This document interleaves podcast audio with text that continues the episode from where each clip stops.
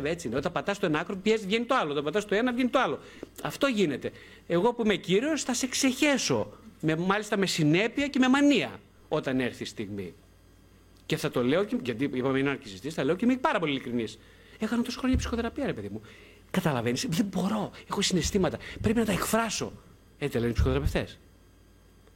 Να εκφραστώ, ρε παιδί μου. Δεν, δεν είναι υγιές αυτό, κύριε Βασιλιάδη. Έτσι μου λένε. Να τη μαχήσω τη μητέρα μου. Τον αδερφό μου, τον μπαμπά μου, όλους τους κάνω ψιλοκομμένα έτσι κομματάκια. Αφού, για, να γίνω, για να είμαι υγιής, ε. Και εγώ τους λέω, εσύ το χωράς αυτό. Δηλαδή, αν εσύ τώρα έρθει η μαμά σου και σε κόψει κομματάκια, θα το αντέξεις; Μα, λοιπόν, να λες ή να κάνεις, αυτό μπορεί να χωρέσει ο άλλος. Πώς, μπορείς να πεις το άλλο όμως, να δεις ότι εσύ αντέχεις αυτό; Δεν μπορεί να αισθανθεί ενοχή όμως. Οπότε δεν καταλαβαίνει τι λέω. Α βάλω μια άλλη τελεία για να συνεχίσουμε λιγάκι την άλλη φορά στο θέμα, για να δώσω χρόνο σε εσάς για ερωτήσεις, σχόλια, παρατηρήσεις.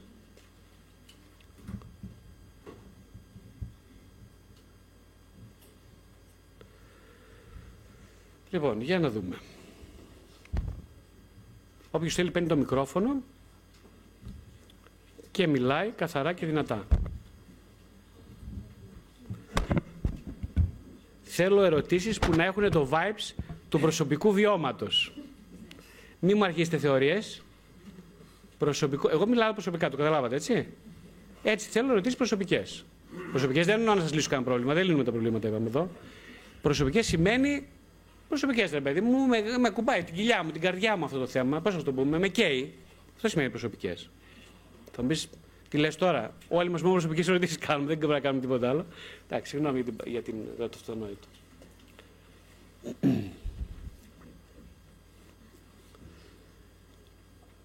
Τα καταλάβατε όλα. Πού, καλά μιλάμε. Τώρα με, δε, δε, βιώνω ένα αρχιστικό μεγαλείο αυτή τη στιγμή. Τι να πω. Ε, εγώ δεν φταίω. Αφού δεν κάνετε ερωτήσεις, τι να υποθέσω κι ο άνθρωπος.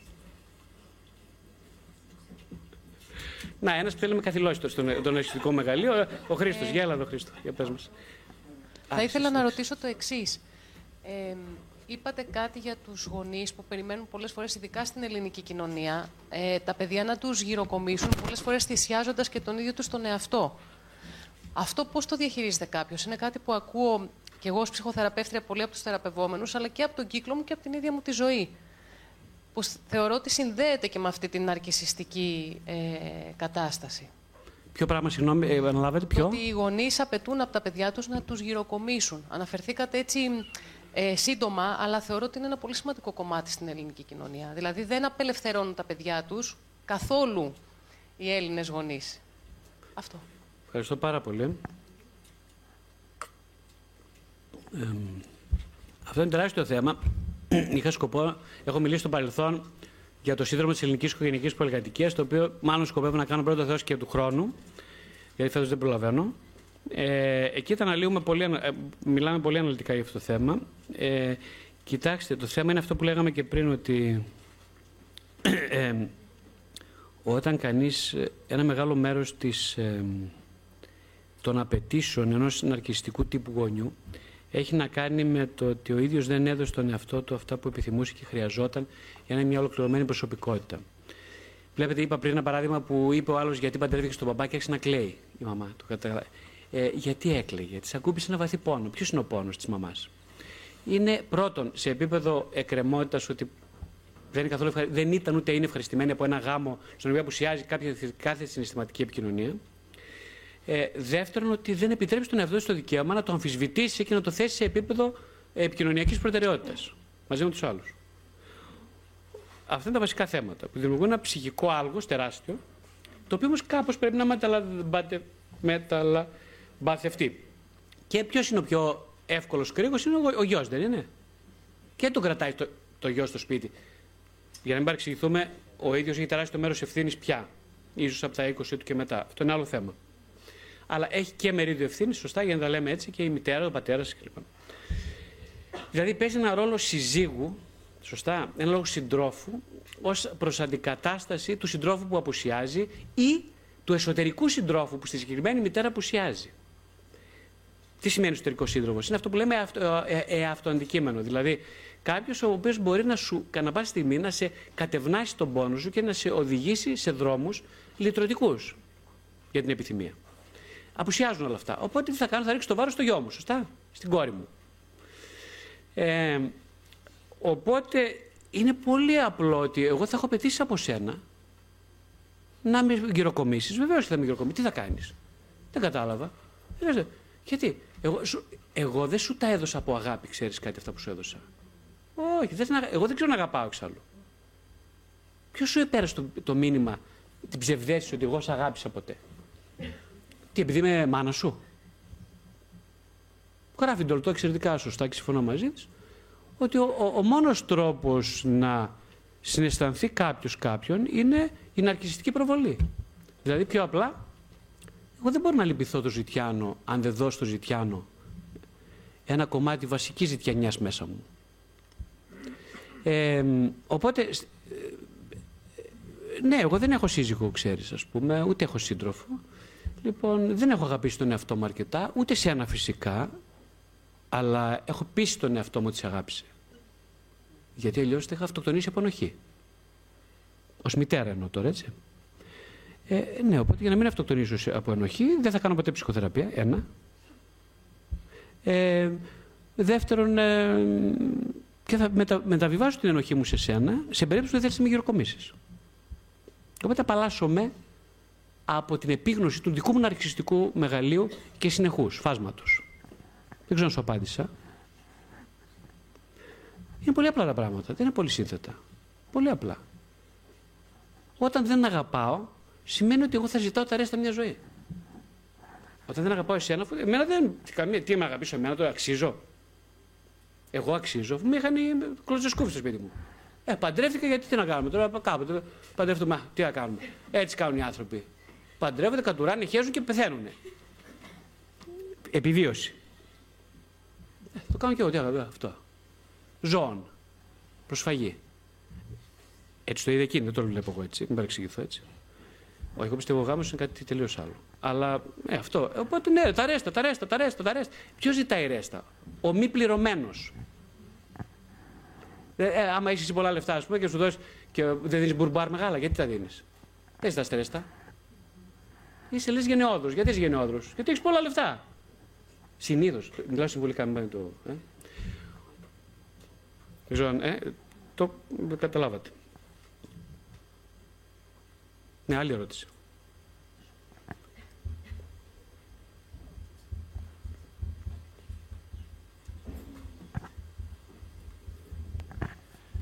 Ε, ήθελα να ρωτήσω πώς θα μπορούσε κάποιος να, να κάνει την αυτοκριτική του για το είτε αν αγαπάει όπως αναφέρθηκε, είτε αν είναι και σε ποιο βαθμό νάρκισσος και πώς θα αναγνωρίζει το επόμενο στάδιο, δηλαδή ποιο είναι το επόμενο στάδιο από τον αρκισισμό. Είναι να μην έχεις αυτό για να τον αγαπάς, να μπορείς να ελευθερωθείς από αυτόν ή τον κρατάς σε έλεγχο και σε χαμηλότερο επίπεδο. Τι, πώς θα το λέγατε εσείς; Ε, και, ναι, νομίζω ένα βασικό κριτήριο που το είπαμε και πριν είναι η δυνατότητα, η, ευρύ, η διεύνηση της αυτομεμψίας. Δηλαδή, ένας άνθρωπος που, ε, αυτό που λένε, η, που ανήκει σαν προνόμιος στους παλιού κομμουνιστές, Ντεμέκα, ας πούμε, η αυτοκριτική.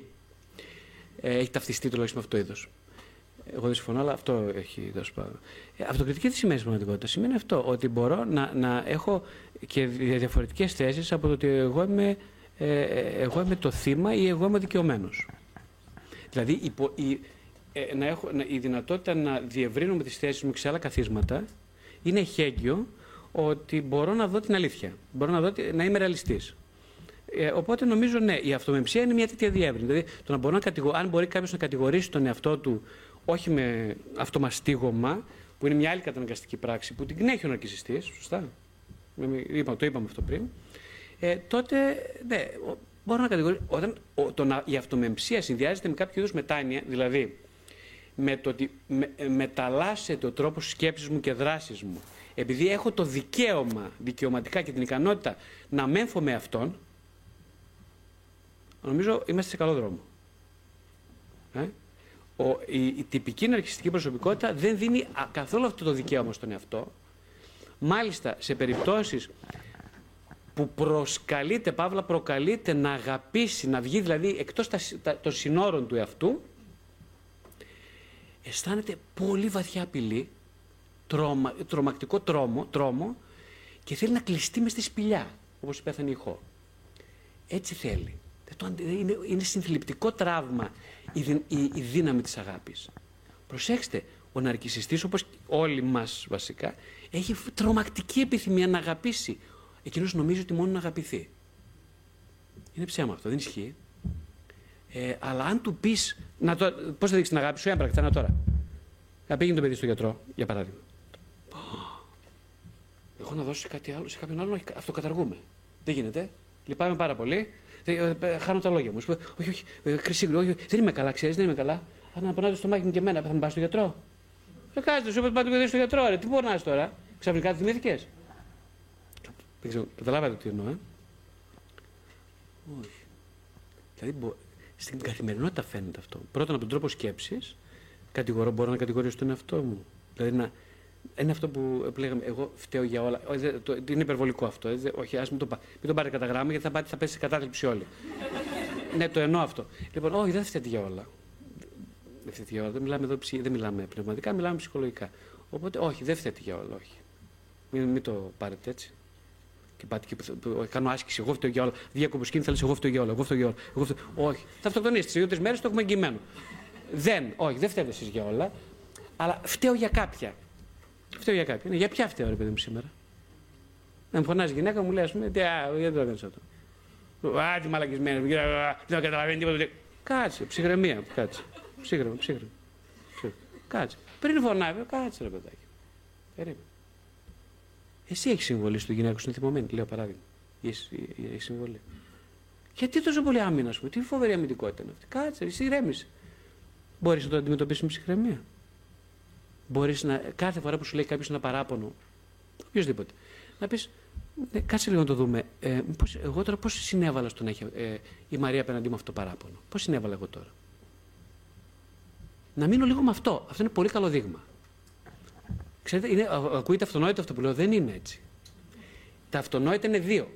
Ή θα πω, αχ, έχει δίκιο, εγώ φταίω για που είναι έτσι. Πω, πω, πω. Δεν αξίζω τίποτα. Αυτό, πάλι ναρξιστικό μεγαλείο, κρίμα από την ανάποδη. Ή θα πω, άντε και, άντε και, για, άντε για. Ένα από τα δύο. Το μεσαίο δεν το ξέρω ποιο είναι. Το να κινηθώ στο μέσο του φάσματος, του συνεχούς, δεν το γνωρίζω. Εγώ λοιπόν λέω ένα βασικό κριτήριο αξιολόγησης είναι ότι να είμαι σε θέση να είμαι στο μέσο του φάσματος. Και να στέκομαι εκεί με τεντωμένα, με τη διαλκυστίδα τεντωμένη. Και να μην πεθαίνω και να το αντέχω. Και να ζω έτσι. Ε, σου απάντησα. Αυτό. Ναι. Ένα-ένα μόνο με σειρά προτεραιότητες. Ευχαριστώ. Ε, μια παρόμοια ερώτηση ήθελα να κάνω, επειδή είπαμε προηγουμένως ότι δεν είναι επιλογή το να είμαστε ναρκισιστές, αλλά και απ' την άλλη ότι είναι επιλογή. Και έχω την εντύπωση ότι με αυτό που απάντησε στον κύριο, ότι απαντήθηκαν πολλά πρακτικά πράγματα, πώς μπορούμε να βγαίνουμε από τον εαυτό μας και να, και να μεταφερόμαστε στο εκτός ναρκισισμού, ας πούμε, έτσι δεν είναι; Ναι, ακόμα και το να μιλάμε, ε, ε, ε να, να, να αναρωτιέμαι αν εγώ για την δική μου ναρκιστική συμπεριφορά, ε, ποτέ ένας, ναρκισ, ένας ε, ακραίος νάρκισο δεν αναρωτιέται για την ναρκιστική του συμπεριφορά. Ποτέ. Είναι αυτό που λέμε, όπως είπαμε στην ψυχοθεραπεία μέσα, δεν δίνει το δικαίωμα της επεξεργασίας της μεταβίβασης και φυσικά ούτε της αντιμεταβίβασης. Το ίδιο κάνει και ο ναρκιστικό ψυχοθεραπευτής. Ε, δεν δίνει το δικαίωμα της αντιμεταβιβαστικής ερμηνείας, ούτε της ερμηνείας της μεταβίβασης. Ε, Ακριβώς το ίδιο σημαίνει για όλους μας. Είτε είναι θεραπευτής κανείς, θεραπευόμενος κλπ. Έτσι αν, αν ακούσετε ένα θεραπευτή να λέει εγώ φταίω για όλα ή εγώ είμαι κατιογαμάω τους θεραπευτές, δηλαδή μιλάμε, είμαι, δεν έχω λόγια για μένα, είτε πει εγώ τον κατέστρεψα, για μένα αυτοκτόνησε ο πελάτης. Λοιπόν, εκεί να ξέρετε ότι ζούμε στον ελκυστικό φάσμα. Κάτι άλλο θα σα ρωτήσω; Όχι, φαντάζομαι ότι απαλλασσόμαστε και από αρκετό άγχος όταν ε, φεύγουμε από το στάδιο του ναρκισισμού, έτσι δεν είναι; Πάρα πολύ ωραία παρατήρηση, ακριβώς αυτό, πάρα πολύ σημαντικό. Αυτό είναι εξαιρετικό. Ίσως το δείξουμε την επόμενη φορά. Αυτό είναι πολύ σημαντικό θέμα. Μου άρεσε αυτή η παρατήρηση. Ε, ναι, έχει πολύ μεγάλο άγχος το ανεπίγνωστο του εαυτού. Πάρα πολύ μεγάλο. Γι' αυτό ακριβώς λέγαμε πριν ότι η κυρία που έκλαιγε, μόλις είπε άλλος στο παραμικάκι, να κλαίει. Δηλαδή, εκείνη την ώρα ήρθες σε επαφή με ένα βαθύ υπαρξιακό άγχος. Τα χρόνια τελειώνουν και εγώ είμαι τελείως ανολοκλήρωτη. Αυτό είπε με το κλάμα της. Γι' αυτό χαίρομαι κι εγώ που κάποιο, όταν κλαίει κανείς βαθιά, λέω τι ωραία ρε παιδί μου, πήγε ένα βήμα παρακεί. Έτσι, ένας άνθρωπος που δεν κλαίει όταν κλάψει, είναι λύτρωση. Τώρα τι θα το κάνει αυτό ε, είναι στη δική του, στο δικό του αυτεξούσιο. Δεν μπορεί να επέμβει κάποιος αυτό. Ευχαριστώ. Εγώ ήθελα να ρωτήσω σχετικά με την ε, ενοχή. Αυτό έχει, η ενοχή έχει να κάνει με μειωμένη αυτοεκτίμηση ή με αυξημένη ενσυναίσθηση; Νομίζω είπαμε κάποια πράγματα σχετικά γι' αυτό, ότι δεν είναι ή το ένα ή το άλλο. Γενικά, να ξέρετε πάντα όταν κάνετε ερωτήσεις στον εαυτό σας, να ξέρετε πάντα όταν βάζετε μια διαλκυστίδα στην οποία υπάρχει ένα δίλημα, ότι ισχύουν και τα δύο άκρα του διλήμματος. Αυτό το λέω σαν κόλπο, σαν τύπο. Ποτέ μην ξεγελαστείτε και πείτε ότι ή ή. Στο ή υπάρχει ένα λάθος. Το μόνο λάθος είναι το ή ή. Όλες οι άλλες λέξεις είναι σωστές. Οπότε, ναι, ε, όχι ενοχή, τώρα υπάρχουν πάρα πολλά είδη ενοχής. Εμείς πιάσαμε λίγο έτσι ακροτηγώ στο ένα μόνο το, το ένα αυτό, ότι προσπαθήσαμε να το διαφοροποιήσουμε από την τροπή, με την έννοια ότι υπάρχει αυτό που έλεγε ο Φρόιντ, ένα αυστηρό υπερεγώ, που έχει εσωτερικευτεί. Υπάρχει μια πολύ βαθιά κριτική, ε, αυτοκριτική παύλα, ε, που μπορεί όμως να είναι και μια ένδειξη επιθετικότητας προς τον εαυτό. Έτσι είναι πολύ, δηλαδή υπάρχει, χρειάζεται να μαζευτούν πάρα πολλά διαφορογνωστικά κριτήρια για να μπορέσει κανείς να μιλήσει εξειδικευμένα για ποιο είδος ενοχής μιλάμε και αν πρόκειται για ενοχή το οποίο δεν μπορούμε να το κάνουμε σε μια τέτοια συζήτηση. Έχει να κάνει πάνω, γι' αυτό, γι αυτό οι ψυχοθεραπευτές παίρνουν πολύ λεπτομερό ιστορικό, το οποίο βέβαια συνεχίζεται και σε επόμενες συνεδρίες και, και, και, και. Νομίζω στην πραγματικότητα ένας θεραπευτής μέσα στα 5 ή 10 χρόνια ψυχοθεραπείας που κάνει με έναν άνθρωπο, του παίρνει συνεχώς ιστορικό. Με αυτή την έννοια. Οπότε δεν τελειώνει αυτό. Οπότε οι γενικευμένες ερωτήσεις είναι πάρα, πάρα, πάρα πολύ επικίνδυνες και εξαιρετικά ανακριβείς. Οπότε, ναι, σήμερα και στήκαμε να πούμε μόνο στο ότι η ενοχή είναι ένας τρόπος να ενέχει κανείς ε, αντικρουόμενα συναισθήματα μέσα του. Ε, αν γίνει ένας τρόπος ύπαρξης, τότε είναι προβληματικό. Έτσι, και έχει, ε, έχει μια έννοια αυτοσκοπού, δηλαδή εγώ είμαι ενοχικός για να είμαι ενοχικός, που μάλλον είναι η επιθετικότητα προς τον εαυτό και μόνο. Υπάρχει βέβαια άλλη εκδοχή της ενοχής, που είναι σωτήρια, η οποία είναι ότι ενέχω το σύνολο του φάσματος των λογοκριμένων παρορμήσεών μου. Με αυτή την έννοια είναι σωτήρια. Ε; Και τα δύο είναι ενοχή. Οπότε η επιθετικότητα της ενοχής είναι να διαφοροποιηθεί από την ικανότητα εμπεγρίεξης των αντιβατικών στοιχείων του εαυτού. Ο λόγος που μιλάμε εδώ και που γίνεται η ψυχοθεραπεία γενικότερα, έχω την εντύπωση, είναι για το δεύτερο. Αλλά η ενοχή είναι απαραίτητη για να υπάρξει. Το, είναι το πρώτο για να πάμε στο δεύτερο. Σωστά; Οπότε ένας άνθρωπος που δεν μπορεί να αισθανθεί ενοχή είναι πάρα πολύ σοβαρό θέμα. Πολύ σοβαρό. Δεν αντιμετωπίζει θεραπευτικά αυτός ο άνθρωπος.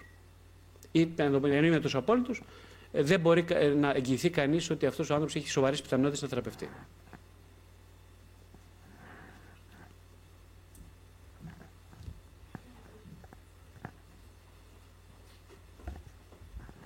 Να ρωτήσω λίγο για το θέμα του έρωτα. Ε, όπως το παρουσιάσατε και γενικά όπως παρουσιάζετε, ε, μου δόθηκε η εντύπωση ότι όσο πιο πολύ καλλιεργείται ο άνθρωπος και ολοκληρώνεται ως προσωπικότητα, τόσο καταργείται η δυνατότητα, η ικανότητα, πώς να το πω, να ερωτεύεται. Δηλαδή, ή να ερωτεύεται με πάθος. Αυτή, είναι αυτή είναι ερώτηση. Ε, δεν ξέρω το κατάλαβα καλά. Κάπως έτσι. Πολύ ωραία ερώτηση. Ναι, ε, ναι έτσι είναι, όπως το είπατε. Ναι. Πολύ σωστά. Αυτή είναι η απάντηση.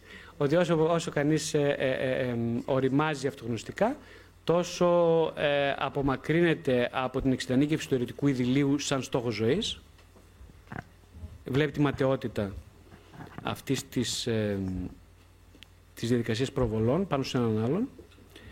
Και ο λόγος είναι πολύ απλός, γιατί αρχίζει, τι σημαίνει αυτογνωσία, σημαίνει κανείς να μπορεί να ενέχει το σύνολο τεράστιο αυτή, δεν μπορώ να το πω, είναι πολύ βαριά λέξη, ένα μεγάλο κομμάτι των ε, προβλητικών του δυνατοτήτων στους άλλους.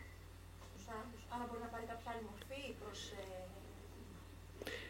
Βεβαίως. Πάντο, κοιτάξτε, ο έρωτας δεν έχει σχέση με το Βαλεντίνο στην πλατεία Στάγματος. Καμία σχέση. Έτσι, για να, γι' αυτό γε- γελούσα πριν και έλεγα έτσι το ιδιακομοδούσαμε, γιατί δεν έχει καμία μα καμία απολύτως σχέση. Καμία σχέση. Ίσα, να πω, έχει μια σχέση, είναι εντελώς αντιερωτικά όλα αυτά που γίνονται. Έτσι έχει σχέση, ναι, έχει σχέση. Είναι στο άλλο άκρο του ε, φάσματο συνεχούς. Ο έρωτα είναι, μια- είναι αυτό που λέει πάρα πολύ ωραία και η κυρία Μουλά, την οποία τη λατρεύω για την ποιότητα της σκέψης της. Είπε κάποιος σε μια συνέντευξη ένα πάρα πολύ ωραίο που ταιριάζει απόλυτο. Μου λέει, Γιατί τα, τα νέα παιδιά λέει, φιλιούνται στο δρόμο. Και λέει, δεν το καταλαβαίνω εγώ αυτό. Λέει κάτι πολύ σοβαρό για μένα. Λέει, εμείς στην ηλι- εμείς όταν ήμουν νέα, λέει, δεν μπορούσα να διανοηθώ εγώ να αγκαλιάζομαι, να φασώνομαι στο δρόμο, σε κοινή θέα. Λέει, το θεωρώ αδιανόητο, απαράδεκτο. Δεν το έλεγε φυσικά με μια ηθικίστικη. Ε; Το έλεγε κα- κάπου. εξε- Με βρήκε, αυτό το λέω και ανατριχιάζω γιατί με τερι- μου ταιριάζει απόλυτα αυτό. Ο έρωτας είναι κάτι. είναι εντελώς σύμβητο με τη, ζ- με τη ζωική ικανότητα. Αγαπάνε αυτόν. Δεν έχει καμία σχέση με τον άλλον ποτέ στην πραγματικότητα. Ποτέ. Τώρα το πώς εμείς το συνδυάσαμε με όλες τις βλακίες που λέμε είναι δικό μας ένα πρόβλημα δικής μας ανάγκης να καθυλωθούμε στην αρκισιστικό στάδιο εξέλιξης. Τίποτα άλλο. Ο έρωτας δεν έχει καμία σχέση με όλα αυτά. Ο έρωτας είναι μια αυτοαγάπη η οποία τη βιώνει κανείς κλάσμα του δευτερολέπτου συνεχώς στη ζωή του εφόσον ζει. Εφόσον ε, δεν θέλει να επιβιώσει, αλλά να ζήσει. Να βιώσει αυτόν. Αυτός είναι ο έρωτας. Αυτά τα ειδήλια και όλα αυτά είναι μια διαδικασία ατελέσφορων, ατελείωτων προβολών ενός κομματιού του εαυτού το οποίο ποτέ δεν θα μάθουμε αν δεν δουλέψουμε ψυχοθεραπευτικά. Αυτός είναι ο έρωτας. Το αν μπεις στο σοποδομό τον έρωτα. Τι να κάνουμε τώρα, αυτά είναι. Αυτά. Τι να σου κάνω, από ψέματα. Αλίμονο, αν ήμουν σε αυτήν την ηλικία, για παράδειγμα, εγώ τώρα που είμαι, αλίμονο και αν ερωτευόμουν. Αλίμονο, δηλαδή θα ήμουν. Όχι να, με- να, να με κλείσουν, από το, να, να, να, να, να με κλείσουν μέσα που κάνω το επάγγελμα του ψυχοθεραπευτή. Έπρεπε να με κλείσουν μέσα. Όχι να με αφήσουν ελεύθερο. Δηλαδή, αν ένας θεραπευτής αρχίζει, ερωτεύεται στην ηλικία των 40-50 κλπ. Είναι απαράδεκτος. Ξεκαταλαβαίνω πώς το λέω, ε, το λέω όλοι υπερβολικά για να, τα ακού- να ακουστεί. Δεν μπορεί, ρε παιδί μου, δεν έχει μάθει τίποτα. Τι, τίποτα. Τι θα ασκήσει και τα πτυχία του και την εμπειρία και όλα, όλα, όλα να τα πετάξει. Ο έρωτας είναι κάτι πολύ εσωτερικό, κάτι που σε ανανθίζει. Αλλά είναι, πρέπει να δούμε ότι είναι, ναι, είναι μια διαδικασία αυτοάνθησης. Η οποία βεβαίως και θα προβάλλεται, αλλά να έχουμε επίγνωση του τι προβάλλουμε σε ποιον. Ναι, όχι δεν θα προβάλλουμε. Και εγώ τώρα προβάλλω και κάθε μέρα, κάθε 32.000 φορές τη μέρα προβάλλουμε. Το θέμα είναι να ξέρεις, να είσαι εν επιγνώση του τι προβάλλεις σε ποιον. Δηλαδή, αν είσαι σε επιγνώση, δεν θα ερωτευτείς. Γιατί ο έρωτας είναι ακριβώς ένας μηχανισμός που επιτρέπει τη διαδικασία προβολής. Μόνο αυτό κάνει ο έρωτας. Είναι πάρα πολύ χρήσιμο εργαλείο. Μιλάμε για τον ιδ- ιδηλιακό έρωτα, έτσι. Είναι, δεν τον υποτιμάω, είναι εξαιρετικά χρήσιμο εργαλείο. Αλλά είναι για ένα τυφλό που θέλει να δει το φως του κάπως έτσι. Δηλαδή, άμα δεν είσαι τυφλός, τώρα τι να κρατάς τα μπαστούνια. Συγγνώμη, αν δεν στον δρόμο τώρα με τρία μπαστούνια και να κάνω τον τυφλό, δεν θα μου πείτε ότι δεν πάω καλά. θα έχετε δίκιο, δεν θα έχετε. Όποιος βλέπει, δεν χρειάζεται μπαστούνια. Ε, ήθελα να ρωτήσω το εξής. Ε, αναφερθήκατε στο ναρκισιστικό τραύμα και ότι κάποιες φορές υπάρχει και εξάρτηση από το ναρκισιστικό τραύμα. Αναρωτιέμαι λοιπόν, όταν δεν έχεις πρόσβαση μνήμης στο ναρκισιστικό τραύμα, είναι σε πρώιμη ηλικία, πόσο εύκολο, πόσο ε, εγγυημένο είναι ότι θα θεραπευτείς από αυτό εάν δεν το θυμηθείς, εάν δεν έρθεις σε επαφή με αυτό. Ευχαριστώ. Εγώ ευχαριστώ πολύ. Το μόνο εγγυημένο είναι ότι θα πεθάνουμε. Αυτή είναι η απάντηση. Όλα τα άλλα δεν είναι εγγυημένα. Όταν ακούω τη λέξη εγγύηση, παθαίνω τράκουλο. Γιατί άραγε, πώς θα μου το εξηγήσετε; Γιατί ψάχνω κι εγώ συνέχεια εγγύηση γι' αυτό. Οπότε δεν υπάρχουν εγγύσει, όχι. Εντάξει, το είπαμε αυτό ότι όσον αφορά τη μνήμη, η μνήμη δεν είναι κάτι που πατάς στο κουμπάκι και έρχεται. Δεν είναι δηλαδή σύνδεση με την Fortinet. Δεν είναι αυτό η μνήμη. Η κυρία που δεν θυμάται και πάρα πολύ που δεν θυμόμαστε, για συγκεκριμένους λόγους δεν θυμόμαστε. Δηλαδή δεν είναι κάτι. Είναι αυτός σεβασμός στο ασυνείδητο, είναι πάρα πολύ σοβαρή διαδικασία. Εγώ βλέπω όνειρα, ας πούμε, τα έχω 10, 10 χρόνια και κάθονται και τα κοιτάω. Και λέω άλλος, για πες μου, τι σημαίνει το όνειρο αυτό; Τι λέει, ρε, γιατί πήγε να δεις αν έρχομαι; Πήγε να δεις αν έρχομαι στη γωνία. Λέει, αυτό δεν κάνει ο αναλυτής, δεν αναλύει τα όνειρα. Όχι, ρε φίλε μου, δεν κάνει αυτό ο αναλυτής. Κούνα το κεφάλι σου, λέω, ποιο δεν κάνει αυτό ο αναλυτής; Ο αναλυτής είναι αυτό που λέει ο Γεμενετζής πολύ ωραία, είναι η εκπαίδευση στο άσκοπο και το τυχαίο. Εννοώντας φυσικά ότι η ζωή είναι μια διαδικασία χωρίς εγγύηση και η ανάλυση είναι μια διαδικασία χωρίς εγγύηση. Ο έρωτας είναι μια διαδικασία με εγγύησεις ότι θα ματαιωθείς. Και ο ναρκισμό, η επένδυση στον ναρκιστικό είδωλο, είναι μια εγγύηση ότι δεν θα αγαπήσεις ποτέ. Αυτά είναι οι μόνες εγγύσει. Και ότι θα πεθάνουμε φυσικά, το ξέρετε αυτό. Αυτές οι εγγύσει είναι αυτές. Όλα τα άλλα είναι ερωτικά επειδή δεν έχουν εγγύηση.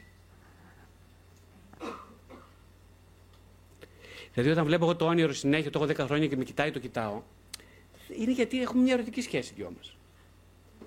Ξέρετε τι σημαίνει ερωτική σχέση; Η ερωτική σχέση σημαίνει εγώ δεν σε γνωρίζω και δεν σε μάθω ποτέ. Εγώ διαβάζω το τελευταίο μου βιβλίο, το διαβάζω 4, 5, 6 φορές, τότε το διαβάζω ξανά. Ξέρετε γιατί το διαβάζω, γιατί να μάθω ποιος είμαι. Επειδή πραγματικά δεν ξέρω ποιος το έγραψε. Αυτό που λέω είναι απόλυτα αληθές. Δεν ξέρω ποιος το έγραψε. Αυτό προσπαθώ να συναντήσω εκεί μέσα. Δεν το δεν λέω για να πω κάτι τώρα. Ένας έντιμος συγγραφέας αυτό, αυτό πρέπει να κάνει. Διαβάζει το βιβλίο του, αν είναι τέτοιο είδους βιβλίο, 150 φορές, μήπως και θυμηθεί. Ποιο γράφει. Καταλάβατε. Ότι εγώ πάω στον ψυχαναλυτή, έρχεται ο άλλος σε μένα, γιατί; Για να μέσα από τη διάδραση να υπάρξει μία στιγμή συνάντησης με κάτι που ποτέ δεν γνώριζα πριν να ανοίξω το στόμα μου. Αυτό είναι ιερό για μένα. Γι' αυτό έχω τρελαθεί να λέω στους ανθρώπους: Πάρτε μερολόγιο, γράφτε, γράφτε, γράφτε, γράφτε. Δεν με ακούν οι άνθρωποι γιατί θέλουν να μάθουν. Δεν θέλουν. Λένε: Α, ότι εγώ θα σου λέω ότι μου έρχεται. Ναι, ρε φίλε, ε, και, και εκτός της θεραπείας, ε, κάνει, κάνει τη ζωή σου θεραπεία. Καταλαβες. Δεν, γρα... δεν το λέω γιατί θέλω να σε κουράσω, γιατί είμαι κακός. Εμένα με έχει βοηθήσει. Έχω γράψει 32.000 τετράδια, που έχω στο βιβλίο ένα τέτοιο πράγμα με τετράδια. Γιατί τα έχω κάνει όλα αυτά τα τετράδια, Γιατί, γιατί είμαι ανόητος. Τι έχω δει ότι βοηθάει όλο αυτό το πράγμα. Πώς βοηθάει; Χρειάζομαστε συνεχώς προβλητικό πανίμηση οι άνθρωποι. Καταλάβατε; Δεν μπορούμε να ζήσουμε χωρίς αυτό. Ή αν ζήσουμε θα επιβιώνουμε. Αρκεί. Αυτό. Πάμε σε μια άλλη.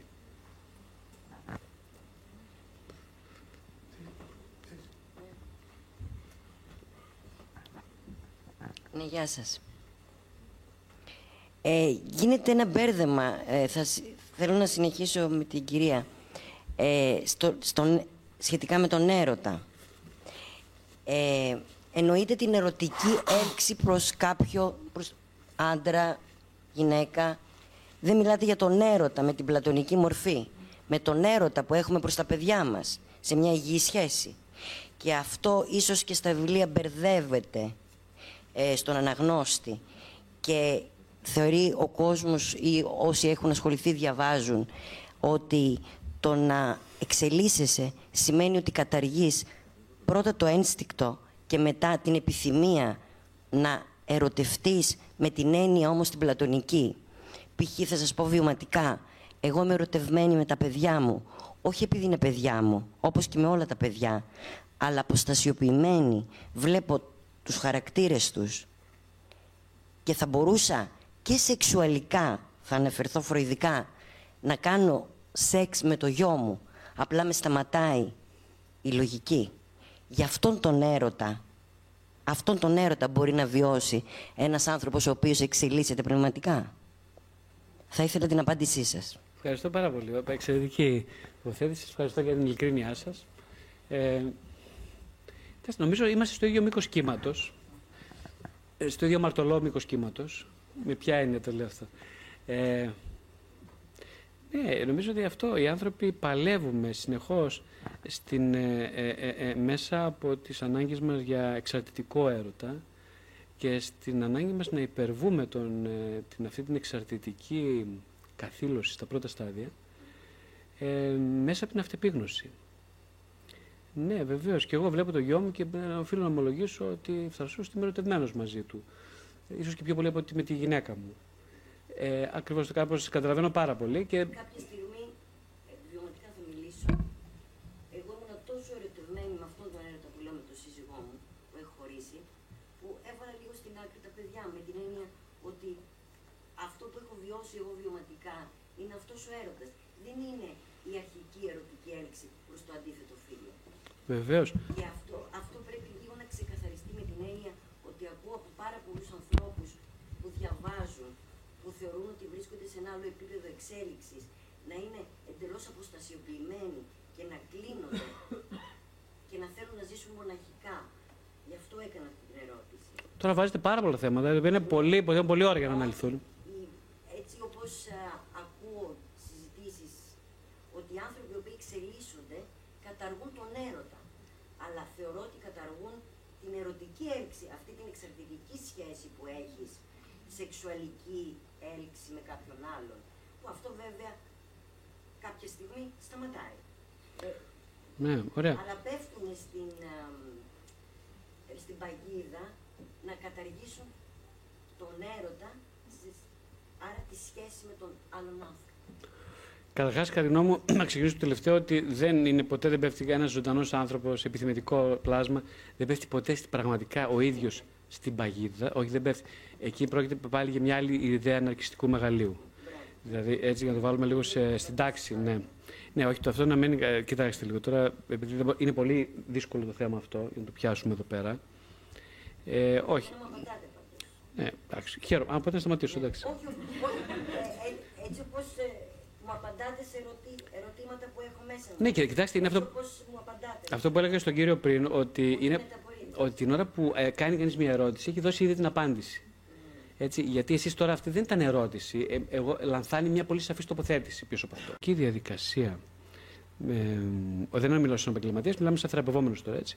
Είναι μια βαθιά ερωτική διασ- διαδικασία που με συνδέει με βάθος του, το βάθος του εαυτού. Αυτή είναι μια ερωτική πράξη, σαφώς ναρκιστική επένδυση. Δεν είπαμε κάτι ότι είναι κακό αυτή η ναρκιστική επένδυση, είναι εξαιρετικά καλή. Τώρα, αν μείνω μόνο σε αυτό και με το πρόσχημα της ψυχανάλυσης, εγώ τώρα ας πούμε, λέω, Α, εγώ είμαι πλήρης. Εγώ και ο θεραπευτής μου είμαστε πλήρει και δεν θέλω κανέναν άλλον, ας πούμε. Ε, εντάξει, είναι σαφώς μια ανεπίγνωστη, βαθιά ε, εξαρτητική μεταβίβαση, στην οποία δεν έχω ιδέα, δεν, δεν έχω ιδέα αυτού που λέω. Και ε, με το πρόσχημα της αυτάρκειας έχω, έχω γίνει ένα κέλυφος αδιαπέραστο από κάθε αγαπητικό πλήγμα. Δηλαδή μια τρύπα στο νερό με δύο λόγια. Συγγνώμη κιόλας. Μια τρύπα στο νερό έκανα στη ζωή μου. Αν έκανα 20 χρόνια ψυχοθεραπεία για να φτάσω σε αυτό το επίπεδο. Όχι. Αλλά, αλλά το ότι μπορώ και μετουσιώνω τις στιγμές μοναχικότητας, τις στιγμές ερωτικές, ναι, αυτό είναι αποτέλεσμα της ψυχανάλυσης. Το ότι μπορώ, όπως είπαμε πριν εδώ με τον Χρήστο, να, να αυτομέμφομαι, ε, να, να αυτομέμφομαι ε, και να μην μονίμως δικαιώνομαι τις στιγμές συναντήσεων με τους δικούς μου ανθρώπους, αυτό είναι αποτέλεσμα της ανάλυσης. Ε, το ότι όμως αν έχω σεξουαλική διέγερση με τον γιο μου και την εκδραματίσω, ε, όχι. Αυτό είναι πολύ σοβαρό πρόβλημα και είναι βαθύτατα τραυματικό. Και για μένα και για εκείνον. Ε; Είχα για χρόνια, έβλεπα για κάποια χρόνια πολύ παλιότερα, έναν άνθρωπο παιδόφιλο, ο οποίος ήταν πολύ γνωστός δικηγόρος των Αθηνών και όλα αυτά, ε, με, με μεγάλα παιδιά, αγόρια κλπ. Και, και ο ίδιος ε, ε, αποκαλύφθηκε αυτό μέσα στην οικογένεια κάποια στιγμή. Ε, τα παιδιά όταν έμαθαν ότι ο μπαμπάς, μεγάλα πια σε ηλικία τα παιδιά, ότι ο μπαμπάς είχε παιδοφιλικές τάσεις, ε, επειδή είδα και τα δύο αγόρια, ε, ε, τα αγόρια του σε, σε- μέσα στην ε, ψυχοθεραπεία, ε, ήταν ε, εξαιρετικά συγκινημένα και ευγνώμονα που δεν τις εκδραμάτισε στο οικείο του περιβάλλον. Αλλά τις κρά- κράτησε ερμητικά κλειστές. Με φυσικά σοβαρό ε, ναρκιστικό τίμημα για τον ίδιο. Μην θεωρηθώ παιδόφιλη. Σε μια άλλη διάσταση το είπα αυτό, να το ξεκαθαρίσω. Προς Θεού. Δηλαδή, αν ήμουν σε κάποια άλλη εποχή, ίσως θα μπορούσα, ενώ ε, για να τοποθετηθώ. Ότι για μένα... Δεν μίλησα για εσάς. Ναι, εντάξει. Εννοώ ότι μέσα από αυτόν τον έρωτα που λέω και που είναι θαυμάσιος κατά μένα, μπορείς να υπάρχεις σε όλες τις σχέσεις. Αυτό εννοώ. Πολύ σωστά, πολύ σωστά. Αλλά και η εγκράτεια αυτού του πατέρα, σε όλα τα επίπεδα και με, τα- φυσικά με τα παιδιά του, αλλά και με εκτός πλαισίου οικογένειας εγκράτεια, είναι μια πολύ βαθιά ερωτική κινητικότητα δείχνει. Δεν ξέρω αν το καταλαβαίνετε. Είναι άλλο, άλλο επίπεδο έρωτος. Θα φτάσουμε και εκεί στην πορεία. Κάποια άλλη ερώτηση, δύο ακόμα ερωτήσεις, αν υπάρχουν. Ναι.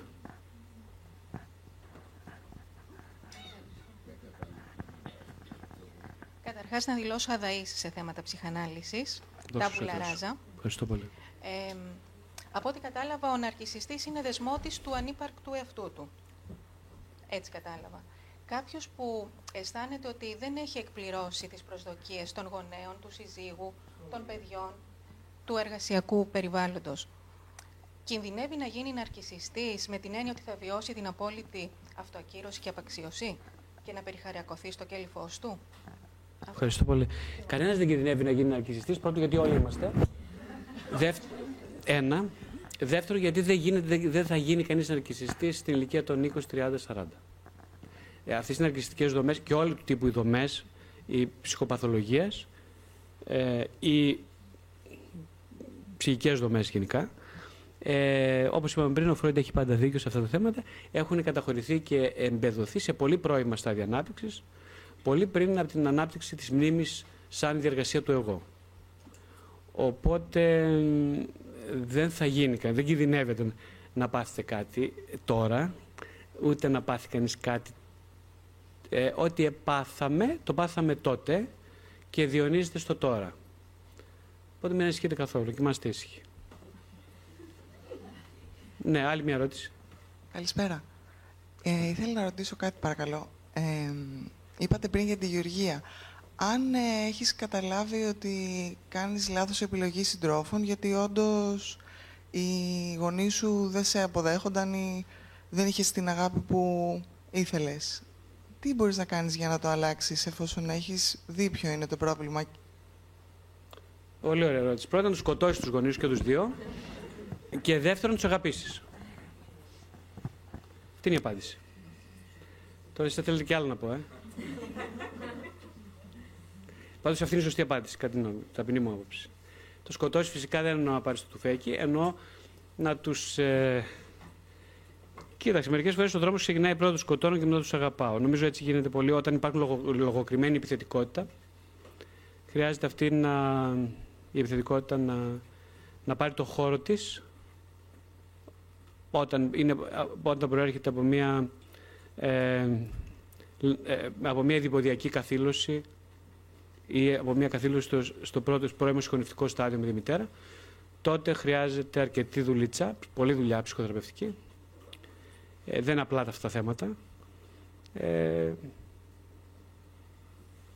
ε, χρειάζεται αυτό να έχει το εγώ μια χωρητικότητα. Ε, δηλαδή αυτό είναι αυτό που λένε ο Βελίξ έπεσε στη χύτρα μέσα όταν ήταν μικρός και δεν χρειάζεται μαγικό φίλτρο. Δηλαδή οι άνθρωποι έχουμε διαφορετική δομικά νομίζω ε, και κινητικότητα και δυνατότητες. Ε, αυτό λέμε ότι ο σπόρος καθορίζει πολλά. Ε, τώρα οι όλοι οι τεχνοκράτες και λοιπά μιλάνε για DNA, σωστά; Εντάξει, εγώ έχω μια άλλη άποψη διάμεση. Δεν πιστεύω στην απολυταρχία του, της, του βιολογικού προγραμματισμού και του ψυχοβιολογικού μέσω DNA. Ε, γιατί πιστεύω ότι υπάρχει αυτό το στοιχείο του αυτεξούσιου, της ψυχής που δεν ορίζεται, ούτε μπορεί να εντοπιστεί μέσα από ε, τεχνοκρατικές ή τεχνολογικές διαδικασίες διερεύνησης. Ε, οπότε νομίζω ότι πάρα πολύ ναι, όταν α, για να συνεχίσει ένα τραύμα να υφίσταται, να υφίσταται, σημαίνει ότι σε ένα επίπεδο ασυνείδητη προθετικότητας ακόμα δεν είναι κανείς έτοιμος να το πραγματευτεί στο επίπεδο της μεταβίβασης μέσα στην ψυχοθεραπευτική σχέση. Δεν είναι σε θέση. Γι' αυτό ερωτεύεται, γι' αυτό χτυπάει το κεφάλι του συνέχεια και ξανά και ξανά και ξανά. Θα μου πεις: Έκανε 10 χρόνια ψυχοθεραπεία, κάνει. Δεν λέει τίποτα αυτό. Δεν λέει τίποτα. Άνθρωποι σε 10 χρόνια έχουν κάνει πολλά μεγάλα άλματα, άλλοι έχουν κάνει άλλο. Η Γεωργία σήμερα είναι ένας τελείως διαφορετικός άνθρωπος σε πολλά επίπεδα από τότε που τη γνώρισα. Δεν έχει καμία σχέση με τον άνθρωπο που γνώρισα. Το γεγονός ότι μπορεί και αυτή τη στιγμή περιέχει την, ε, την ενδυνάμει αντιμετώπιση του τραύματος μέσα από τους αποτυχημένους έρωτες, συνεχόμενα, δεν σημαίνει ότι η Γεωργία έχει καθυλωθεί. Σημαίνει ότι η Γεωργία κινείται προς την αποκαθήλωση του τραύματος. Και αυτό έχει γίνει γιατί ακριβώς η Γεωργία μπόρεσε να επενδύσει σε ένα εαυτό αντικείμενο στο θεραπευτή της με ένα τέτοιο τρόπο που συνάντησε σε αυτόν την ναρκισιστική επιθυμία για τον πατέρα και για τη μητέρα. Ο θεραπευτής της μπόρεσε να, να γίνει με τη δική της βοήθεια ένας, ένας στηρικτικός πατέρας και μια ενσυναισθητική μητέρα. Σε αυτό δεν είναι ο θεραπευτής μόνο που έχει βοηθήσει. Πάρα πολύ Γεωργία ήταν φοβερά μεγάλη ευθύνη είχε σε αυτό. Στο να με βοηθήσει, να τη βοηθήσω και να τη βοηθώ. Οπότε απλά διευρύνεται η δύναμή της, μπορεί να αντέχει περισσότερες ναρκιστικές δοκιμασίες και να δούμε, δεν ξέρουμε, πώς θα μπορέσει να τις αξιοποιήσει από εδώ και πέρα. Σας ευχαριστώ πάρα πολύ για την παρουσία.